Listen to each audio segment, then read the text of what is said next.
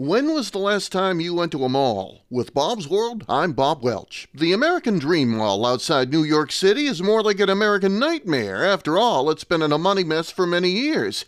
And after a debt payment this week, you might have more money in your checking account than they do. More in a minute.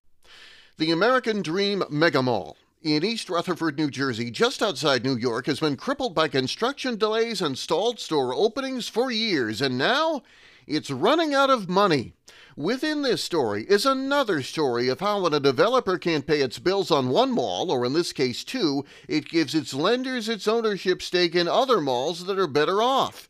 It keeps its creditors at bay for a while, but it further exposes the developer to the mall that's seeing hard times. In this case, it's American Dream. Bloomberg reports the more than 3 million square foot retail and entertainment complex nearly emptied a reserve account to make a $9.3 million payment that was due Tuesday. A securities filing says it's a payment to eat away at the nearly $290 million of debt, that number based on sales tax receipts from New Jersey. The filing says about $820 is left in the reserve fund. $820 it's unclear whether or not the developers will be able to make their next payment due the 1st of August. American Dream spokeswoman Melissa Howard says the developers, the Triple Five Group, are extremely pleased with the early success of tenants. She says this year American Dream will open more than 100 retail, entertainment, and restaurant concepts, including a two story Gucci flagship. The filing also included a letter from bond servicer Trimont Real Estate Advisors, which was not so rosy. It said American Dream wasn't offering updates on project expenses and performance as it is obliged to under bond documents. The COVID 19 health crisis brought everybody a headache, but it brought a new set of obstacles to American Dream, which has been decades in the making.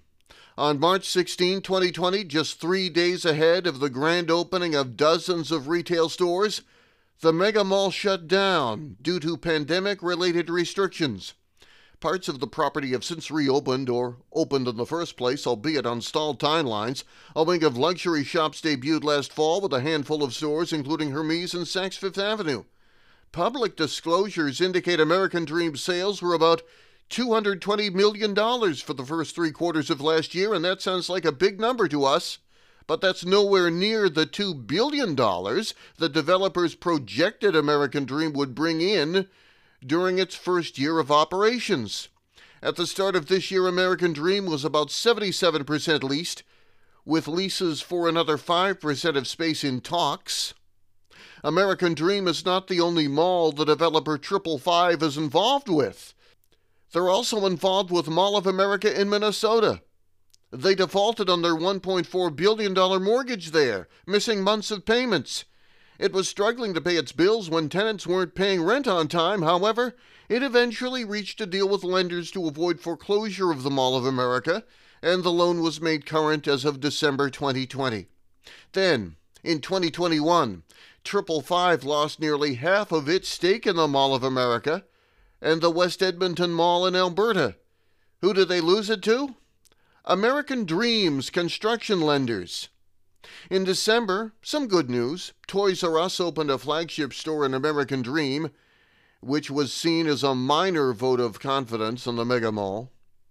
Bob's World for Friday, February 4th, 2022. I'm Bob Welch. Make it a great weekend.